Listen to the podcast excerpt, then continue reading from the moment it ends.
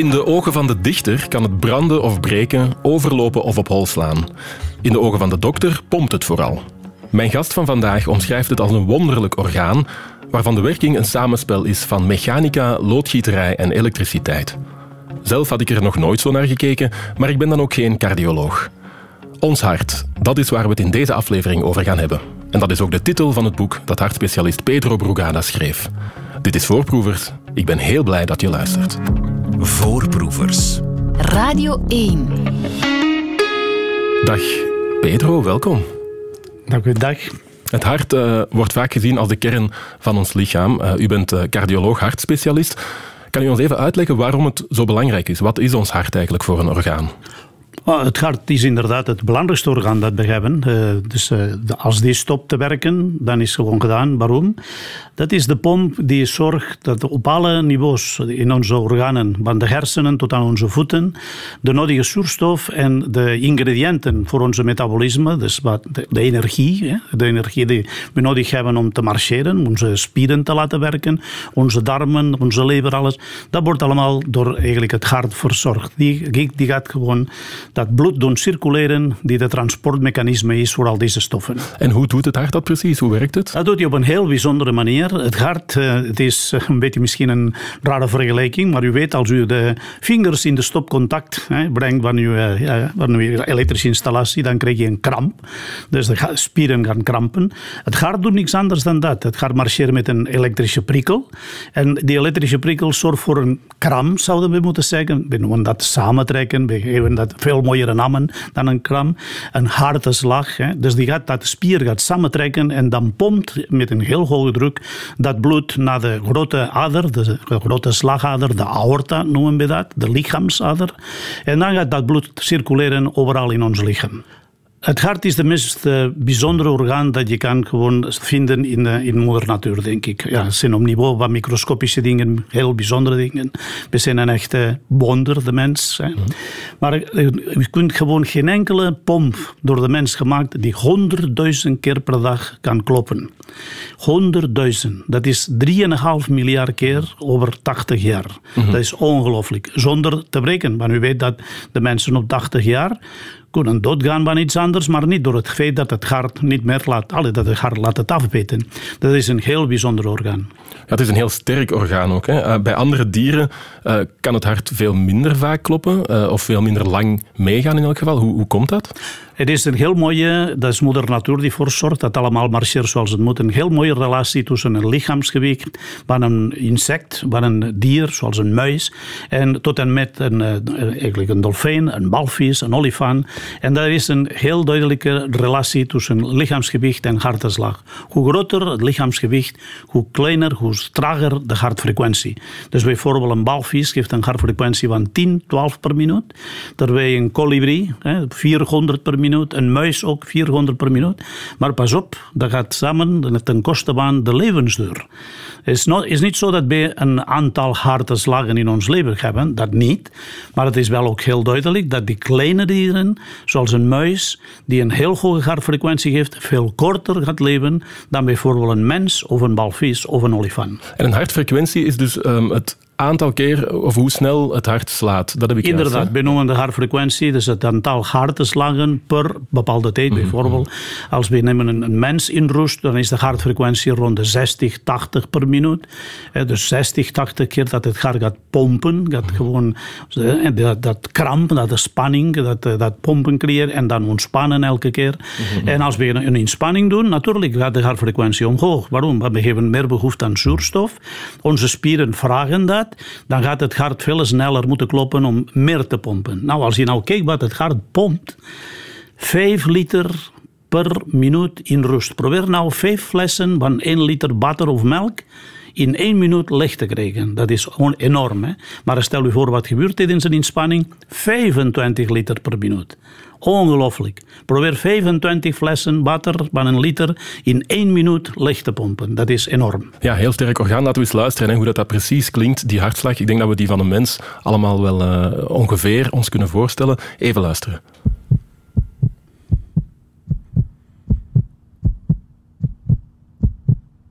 Dat is dus van een mens in rust, min of meer. Hè. Dat zou rond de 60 à 80... 60, 80 per minuut, per minuut zijn. Maar die van een hond uh, gemiddeld klinkt al veel sneller.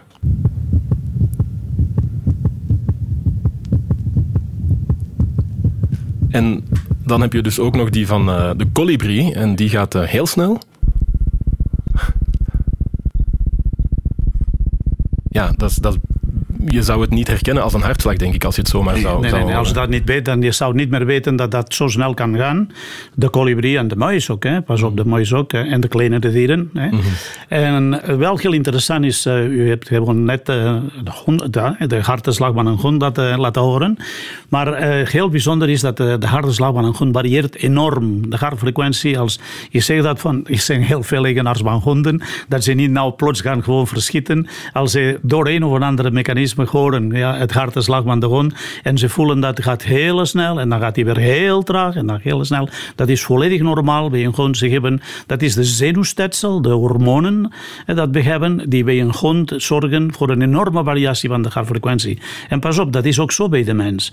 De hartfrequentie varieert met de ademhaling. Niet alleen met een inspanning. Maar ik denk dat we allemaal weten dat als je de pols meet. En dan ga je diep in en uit ademen. Dat je gaat zien dat de hartfrequentie varieert.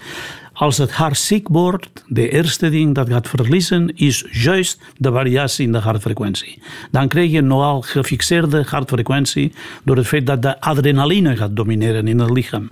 Om gewoon dat hart beter te doen pompen of proberen te doen pompen, beter te doen marcheren. En dan de variatie in de hartfrequentie gaat verloren. Dus een hartfrequentie, laten we opletten, want er is geen gefixeerde getal, is een super variabele nummer en niemand moet verschieten als gewoon de hond hè, van 20 naar 40 naar 60 gaat enzovoort. Die, die hond is niet ziek.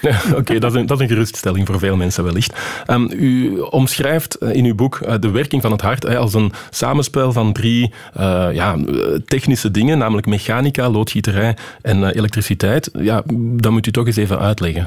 Wel, en het is niet alleen maar een uitleg. Het is in de werkelijkheid, we hebben op dit moment binnen de cardiologie super specialisaties en je geeft het effectief. Je geeft de elektricien van het hart, de mechanicien van het hart en de loodgieter van het hart. En dat is gewoon is niet fantasie, het is gewoon zo. Dus de elektricien, juist mijn, uh, mijn beroep eigenlijk van het hart, zorgt dat uh, al dat hart blijft gewoon goed kloppen door ja, de mechanismen, de elektrische mechanismen van het hart te bestuderen en zien wat gaat hier mis, gaat dat te, te langzaam, dan gaan we misschien een pacemaker bij een bepaalde patiënt hebben. Gaat de patiënt ritmestoornissen doen, dan gaat gewoon de, de elektricien van het hart zoeken, waar zit dat de storing en we kunnen dat de storing wegbranden, wegvriezen om gewoon dat gaar opnieuw uh, normaal te laten marcheren. De loodgieterij, dat kent iedereen, denk ik. Dat zijn de buizen van het gaar, dat zijn de kraanslagaders. Wat gebeurt met de loodgieter van het gaar, de meeste, meest frequente ding dat ze doen, is een vernauwing in een van de aders openmaken met een ballonnetje, eh, wat we noemen een katheter, dat is maar een buisje die, met een ballon, dat we kunnen opblazen. Dat vernauwing opblazen, openmaken en dan laten we een veertje, een stand noemen we dat, een veertje achter om dat open te houden. Dat is de belangrijkste werk. Dat is eigenlijk een enorme, een enorme vooruitgang geweest, want in België bestaat een hartinfarct bijna niet meer. Mhm. Als een patiënt op tijd naar het ziekenhuis gaat bij de klachten van pijn op de worst, kortademigheid, iets dat alarmerend is, en blijkt dat een beginnende hartinfarct te zijn, de loodgieters van het hart zorgen dat geen hartinfarct komt. Mhm. Dat geen beschadiging komt aan het hartenspier. Nou heb je de derde groep, de mechaniciëns. Waar zorgen ze voor? Nou, zoals in een auto, de pistons, de kleppen, hè, dat is eigenlijk het deel van het hart, dat is het hartenspier en de kleppen. En die mensen die die zijn volledig ook gespecialiseerd in niet alleen dat, in een subgroep ook in de kleppen, maar die onder in het hartenspier. En dat is wat we noemen de hartinsufficiëntie of hartvallen specialisten. Mhm. Dus het is inderdaad niet alleen gewoon een, een beeld dat ik geeft van het hart als een orgaan met verschillende onderdelen. Het is een, ook in de praktijk een heel belangrijk aspect, de dagelijkse praktijk van de cardiologie. Want je kan gewoon eigenlijk de beste behandeling krijgen bij een superspecialiste. Dus als je een probleem hebt aan de kraanslagaders, moet je het niet bij mij zijn. Als je een probleem hebt aan de elektriciteit, op de elektriciteit bel. Maar een probleem aan de mechaniek van het hart, dan moet je ook de juiste dokter mm. hebben. Dat is toch wel opmerkelijk, hè, dat je inderdaad die subspecialisaties hebt die lijken steeds specifieker te worden. Um, die, de wetenschap staat, uh, staat echt niet stil. En uh, in uw boek wijdt u ook uh, een paar bladzijden aan het onwaarschijnlijke verhaal van ja, misschien de eerste loodgieter, als we het dan zo kunnen omschrijven, die Werner Forsman, als ik het, als ik het goed heb, die als eerste ooit bij mens een hartkatheterisatie heeft gedaan. Bij zichzelf. Inderdaad. Dat is heel, en daar heeft hij een, een katheter, een buis gebruikt, dat normaal gesproken wordt gebruikt om een sondage te doen van de, van de, van de blaas. Hè, voor gewoon simpelweg de urine daaruit te halen. Geeft hij in zijn arm. Dat, dat bestond al? Ja, heeft hij zelf gedaan en is gewoon naar de radiologieafdeling om een foto te laten trekken als bewijs daarvan. En uh, dat, ja, is wel heel, heeft wel heel veel erkenning daarvoor gekregen. En dat is inderdaad een eerste stap geweest, uh, wat gewoon vandaag een wonder is. Want we doen in wat betreft het gar, uh, loodgieterij, elektriciteit en mechaniek, we doen bijna alles via een prik, via de lies of via de arm. We kunnen niet alleen de stand plaatsen, de veertje dat ik heb genoemd in een ader. We kunnen de ritmestoornissen wegvriezen of wegbranden, mm -hmm. ook via de lies. En we kunnen ook via de lies tegenwoordig een nieuwe klep implanteren. Dat is onvoorstelbaar. Kunt u nou geloven dat we niet meer nodig hebben om een, de borstkast van onze patiënten open te maken om dus een klep te gaan implanteren. Of neem nou wat we noemen de minimale invasieve chirurgie. Dus met een sneetje van een paar centimeters, we kunnen een klep, een goede chirurg natuurlijk, niet ik, gaan zo'n klep gewoon repareren. Misschien kan ik het noemen, want dat is toch gewoon geen geheim. Christophe, de bekende zanger, heeft gewoon zo'n operatie gehad en je weet het, na een paar weken was hij terug in de planken zingen en de Rolling Stones, Mick Jagger, heeft ook een klep biatalis gewoon gekregen en een maand later zat hij op tournee. Dat is het wonder van de cardiologie tegenwoordig. Ja, um, er, er, worden heel grote sprongen uh, genomen. Uh, je hebt inderdaad die hartkleppen, je hebt uh, een harttransplantatie uiteraard die mogelijk is, een steunhart, maar ook een defibrillator die uiteraard al een hele tijd bestaat. Wat, wat is zo'n defibrillator precies? Wel, een defibrillator moet u zien zoals een pacemaker. Hè. Wat is een pacemaker? Dat is een, een, apparaat met een batterijtje die geconnecteerd is met een draad. Bestaat ook zonder draden, maar we gaan bijna verder in, maar geconnecteerd met het hart. En dat apparaat is in staat om de hartritme constant te monitoren.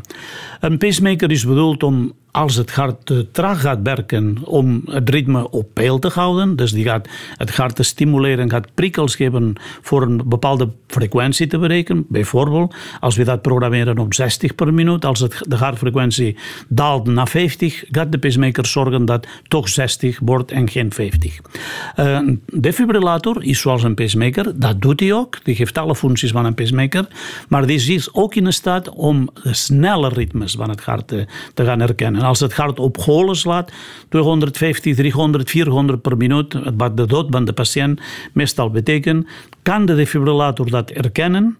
En dan gaat hij gewoon dus een shock geven, een shock van 700 volt in het hart, via de kabel of via paddels. Dat zijn verschillende systemen. Maar uiteindelijk komt op neer om een shock te geven in het hart, om deze ritmestoornis volledig te stoppen en het ritme van het hart werkelijk te resetten, dat dat opnieuw gaat werken. Mm. En dat is ik ga u eerlijk zeggen, uh, in de jaren tachtig, als dat begon, de man, Michel Miroski, die dat heeft uh, ontwikkeld, hè, in zijn garage eigenlijk, is ooit gelachen door de wetenschap, echt ooit gelachen.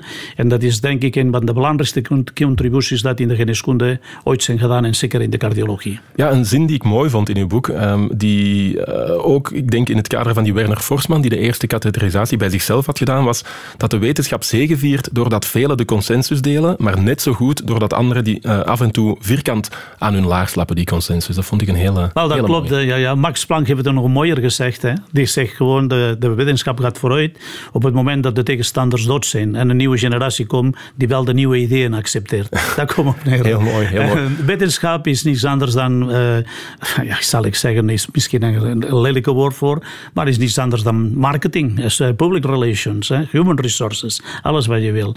Het is niet zo dat je gaat overtuigen uh, je collega's mm, direct. We weten dat met een nieuwe ontdekking, een nieuwe bevinding, whatever, een nieuwe theorie, minstens vijf jaar dat zullen doorgaan vooraleer dat een beetje positief hè, genomen wordt. En dat is pas later, hè, dat, misschien is dat de reden dat als je nou iemand wil vereren en een Nobelprijs krijgt, dat je moet niet wachten tot dat dood is. Hè.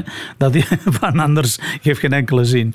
En, uh, en dus, dat is een, een, een feit in de wetenschap, zoals alles in het leven. Het begint met eerst enthousiasme, dan gewoon een enorme depressie over de idee, nee, dat marcheert toch niet. En dan komt gewoon alles in evenwicht hè, met de tijd. En dan heb je de juiste punten. Wat het, het grote, grote voordeel van wetenschap hè, is dat altijd zichzelf corrigeert. Mm Je kan leugenaars hebben overal in de wereld. Maar in de wetenschap, dat is een verloren tijd.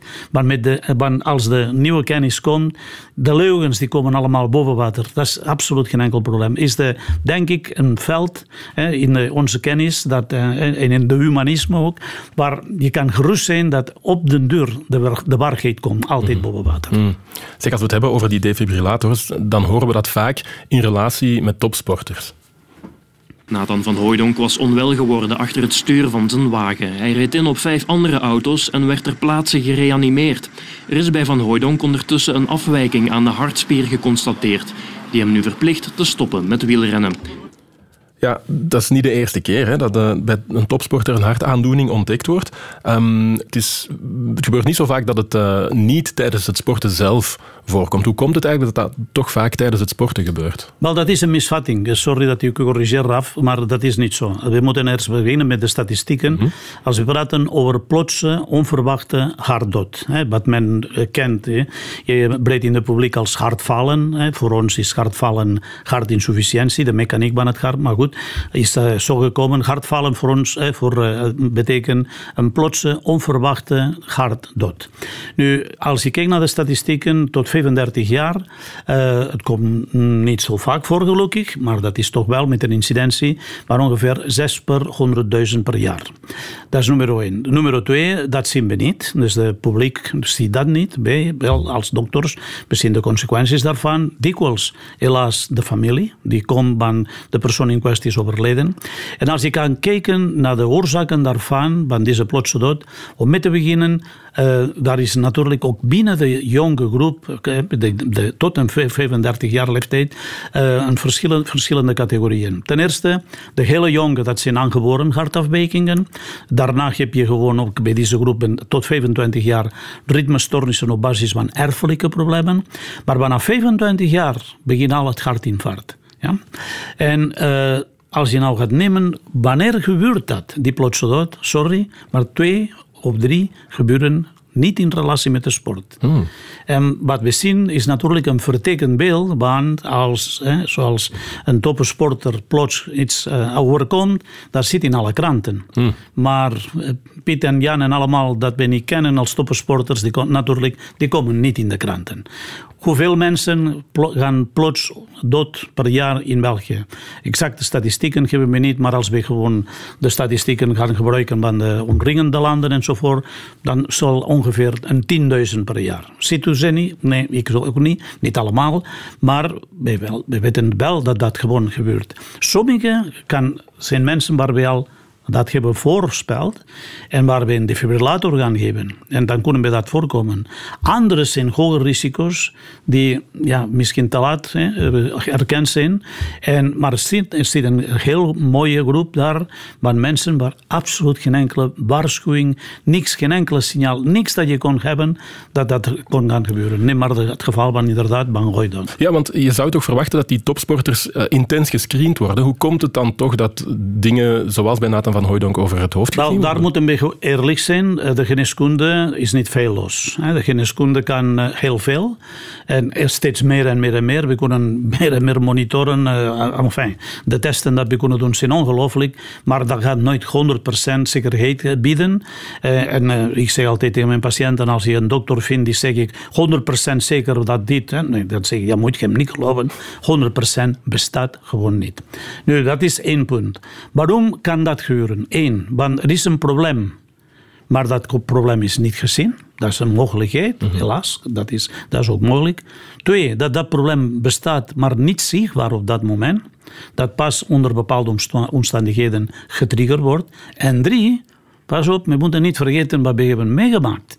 We hebben de COVID-epidemie gehad. En we weten dat met COVID heel veel mensen problemen hebben gehad met het hartespier en het zakje van het hart. De eerste noemen we een myocarditis, myo van een spier, carditis van het hart, een ontsteking van het hartespier. De tweede noemen we pericarditis, het zakje van het hart rond het hart, peri, rond het hart. Nou, dat, dat probleem bij bepaalde mensen geeft geen enkele tegengegeven van klachten dat, ja, dat, dat zichtbaar waren, of niks, alle de patiënten die hadden geen enkele klachten op dat moment. Is dat ook gebeurd? Dat weet ik niet. Uh, maar het is wel denkbaar dat een bepaalde virus, in dit geval COVID, na de nodige controle, dus de, de persoon in kwestie heeft een controle gehad waar alles in orde was, dan krijgt hij bijvoorbeeld COVID. En na de COVID heeft een beschadiging van het hartespier, die toont natuurlijk geen enkele, geen enkele teken van leven heeft gegeven. En op een bepaald ogenblik, onder bepaalde omstandigheden, kan een sport of niet een sport zijn. Pas op, Van Gooidon was achter de stuur. Die was niet aan het fietsen op dat moment. Hè? Dat was ook geen zware inspanning aan het doen. Maar er is iets gebeurd dat heeft dat getriggerd hm. en heeft bewusteloos geraakt. Hm. Hè? Dus er zijn drie verschillende mogelijkheden en we moeten niet denken, oh, hoe is het mogelijk? Ja, het is mogelijk ook dat iets nieuws is gekomen. Hè? Bijvoorbeeld, en dat is geen enkele geheim ook dat Gierig vertelt, maar als Remco Evenepoel na zijn covid moest stoppen met de, eh, de Giro, vooraleer dat hij opnieuw ging fietsen, is bij mij geweest om gewoon alles opnieuw te gaan onderzoeken en zeker te zijn dat geen beschadiging in het hartespier was. Ja, ja, better safe than dat is een, een deel van onze werk als dokters, van de ploegen en zo, om gewoon om ons te verzekeren dat, ja, ja, je doet een jaarlijkse controle, maar pas op, de situaties kunnen veranderen en mm. soms zeer snel veranderen. Mm. Uh, Pedro Brugada, er is ook een uh, hartziekte naar u en uw broers genoemd, het uh, Brugada-syndroom. Wat is dat precies? Wel, Brugada-syndroom, dat is in, ik heb twee, twee ziekten beschreven. De ene is het Brugada-syndroom, inderdaad, en die andere de noemde korte syndroom Dat is ook een, alle erfelijke ziekten, uh, natuurlijk gerelateerd aan de elektriciteit van het hart, mijn job. Hè. Uh, de twee veroorzaken plotse dood, plots onverwachte hartdood door ritmestoornissen. Ze, uh, ze, ze, zijn te ontdekken met een elektrocardiogram, maar ze zijn ook soms geschuild. Dus we geven bepaalde testen om dat uh, te zoeken. En dat is erfelijk, dus dat gaat van vader en moeder naar zoon. Hè. Dus een dochters en met een frequentie van 50%, een kans 1 op 2 om dat te erfenen. En dat veroorzaakt plotse dood, plotse onverwachte hartdood, meestal in rust en tijdens de slap. Mm -hmm. ja. ja is een ziekte die wel ja, helaas heel goed bekend is in de, de ganse um, uh, Japan, Laos, Cambodja, Vietnam, Filipines enzovoort. Um, ja, ze komt ook vaker voor daar. Uh, wel, dat is wel uh, meer endemisch. Dus natuurlijk als de abnormale, als de afwijking in de DNA, in, in ons erfelijk materiaal, dan begint te spreiden, dan natuurlijk dan kan je gewoon sommige, in sommige zones een beetje een soort endemische ziekte krijgen, dat is niet, is niet hetzelfde als een infectie. Het is niet dat dat doorgegeven wordt van een man naar de andere of van een vrouw naar de andere. Nee, dat is geen virus, geen bacterie, maar het is een erfelijke materiaal eh, die verkeerd is en dan wordt doorgegeven aan de kinderen. Mhm. En in bepaalde zones, uh, ja, dat is een feit, dat is veel en de incidentie is heel groot. Bijvoorbeeld in Thailand, dat is zo bekend dat probleem, dat uh, de mannen, mannen, de jonge mannen, als ze trouwen, dan gaan zich verkleden als vrouwen, de dag van de trouw, om er s'nachts een bepaalde heks, een heks dat ze denken daar langskomt, dat jaloers wordt, die komt de ziel van de mannen stelen, want die wordt jaloers, dat is de traditie. Dus wat doen ze? Ze gaan zich maquilleren, de nagels ze, worden allemaal gemanicureerd enzovoort, om dat heks te gaan misleiden. Want, want dat is een heel, heel, heel prevalente probleem. Kijk eens met de studies die we hebben gedaan samen met de Universiteit van Bangkok, met een collega van mij. Is, ik vond dat ongelooflijk veel. Maar de prevalentie, wat noemen we bij de prevalentie, daar was 1 op 100 mannen zou gewoon dragers zijn van Brugada-syndroom. Ik vond dat ongelooflijk, ik moet eerlijk zeggen. Eh, dat is niet wat we hebben in Europa. Maar er is wel iets heel interessants in de hele ding. Waarom? Dus we hebben dat apparaat dat we gebruiken om de ziekte te ontdekken, dat noemen we een elektrocardiogram, dat registratie. En dat bestaat meer dan 100 jaar. Mhm. Dat is eigenlijk geen doven, die heeft dat, die heeft dat gewoon gecreëerd, dat apparaat in eh, Nederland. En is worden miljoenen, dagelijks miljoenen elektrocardiogrammen over de hele wereld geregistreerd. Hoe kon, dacht ik, in 86, op het moment dat ik dat elektrocardiogram zag, wat dat Poolse kind van drie jaar met de ziekte, wat later gewoon Brugada-syndroom is genoemd.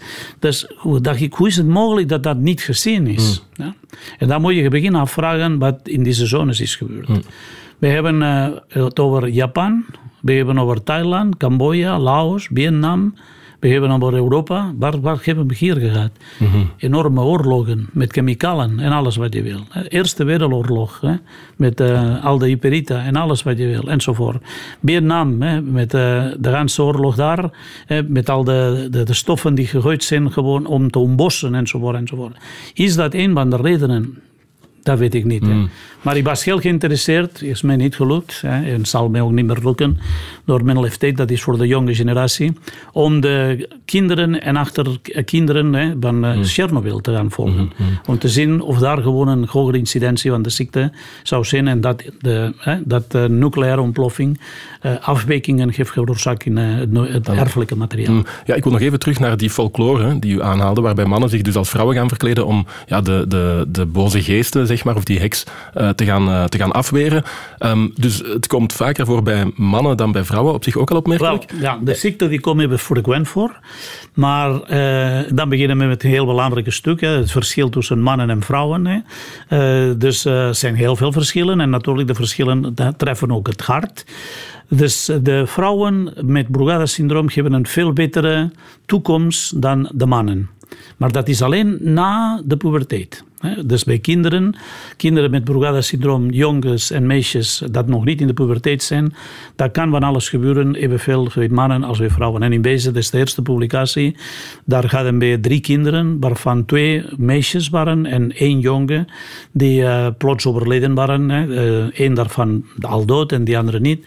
En die anderen waren volwassenen. Hè. Maar er waren zowel mannen als vrouwen voor de puberteit. Maar we hadden geen vrouwen na de puberteit. Hm. En hoe, hoe, hoe, komt dat? Wel, de, nou, dat is natuurlijk de estrogenen beschermen de vrouwen uh, tegen veel dingen, natuurlijk. En, maar de testosterone, dat is wel een borstdoener. Hè?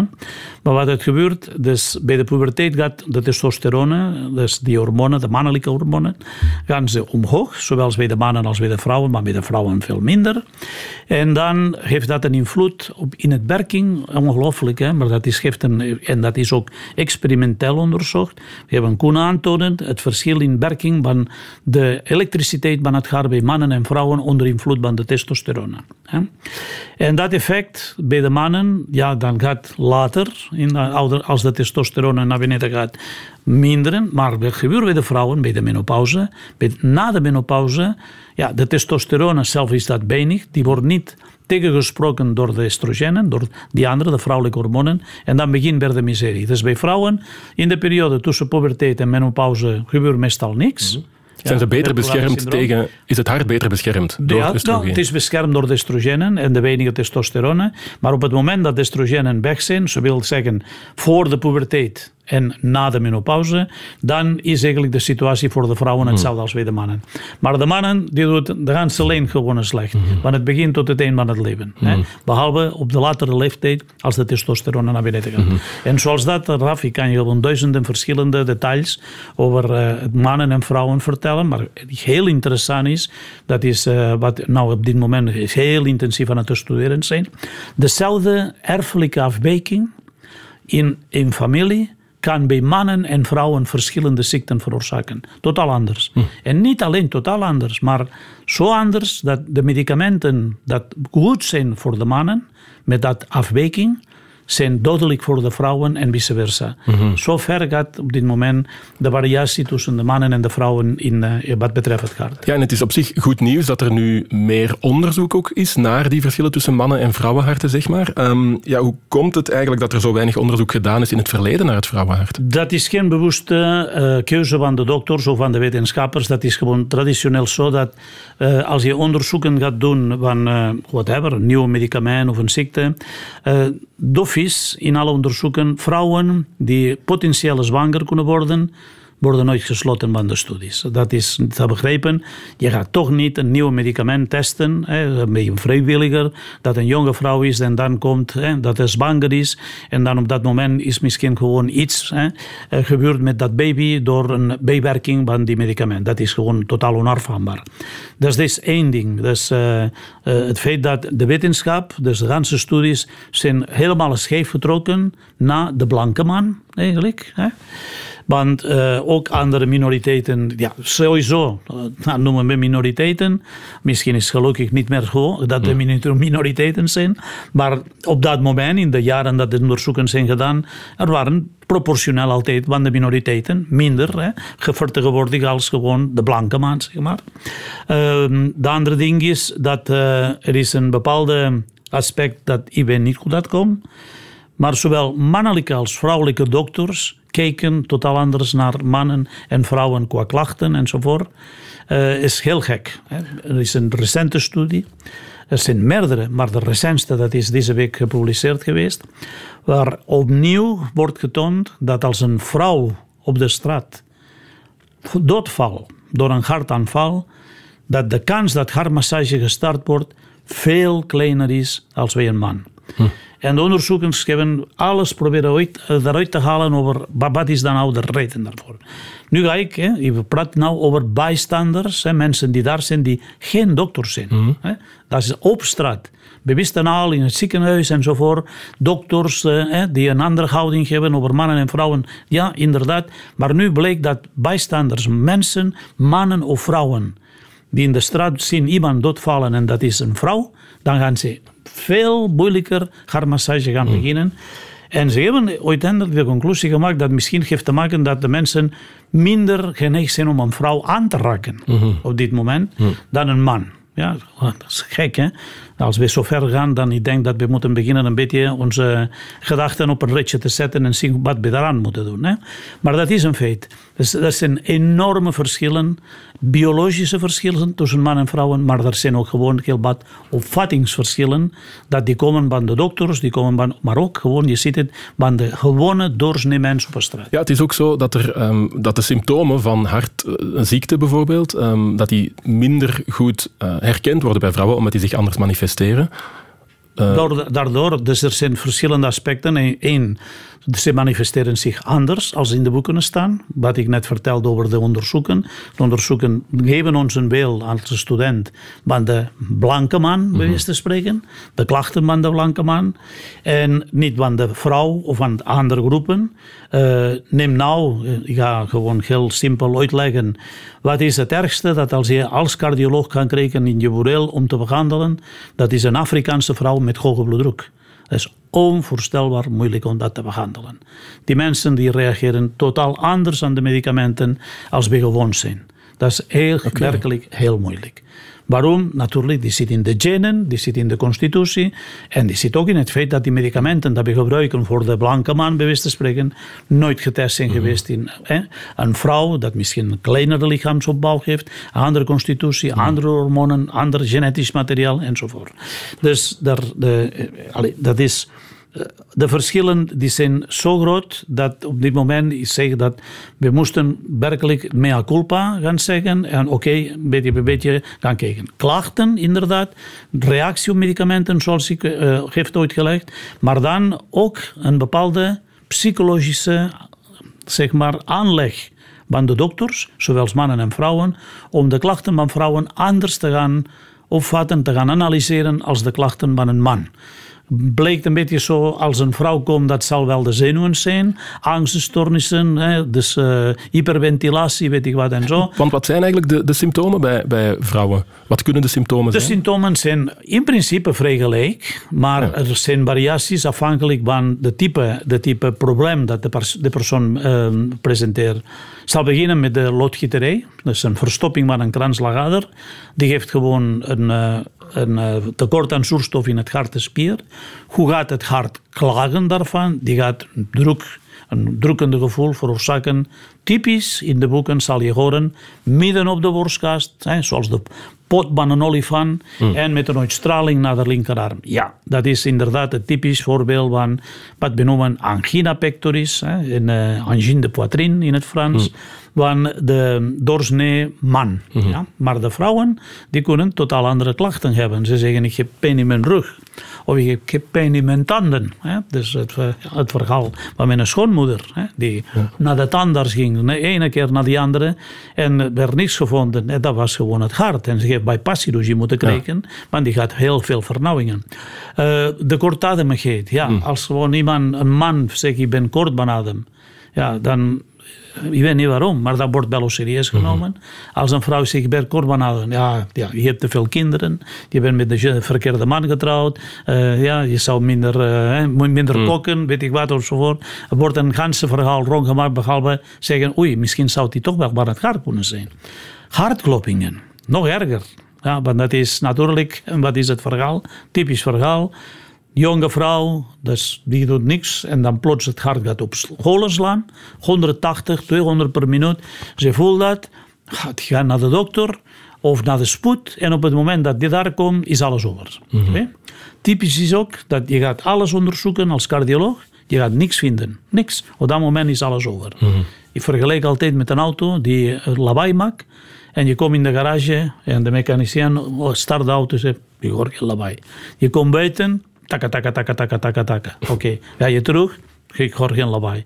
En zo, oké, als je één keer dat doet, ja, goed, dat is twee keer, maar drie keer, vier keer, ja, je begint ook zelf te twijfelen. Hoor ik wel een lawaai of hoor ik een lawaai niet? Ja? En dan het gebeurt hetzelfde met de hartkloppingen van de vrouwen. Ze zijn al drie, vier keer geweest op de spoed of bij de huisdokter of bij de cardioloog. Wordt niks gevonden en ze beginnen aan zichzelf te twijfelen. Mm. En dat kan zo ver gaan dat ze in de psychiatrie belanden. Daar heb ik gevallen van.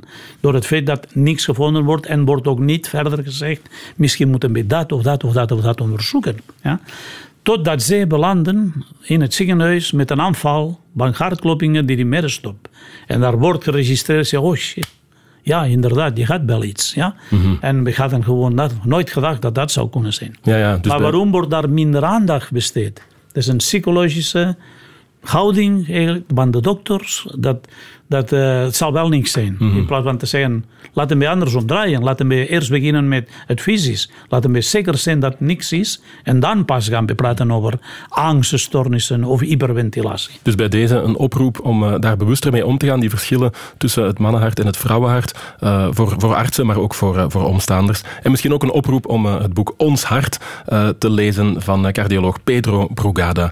Pedro, dank u wel om hier te zijn. Een plezier, dank u. Deze en alle andere afleveringen van Voorproevers zijn te herbeluisteren op VRT Max.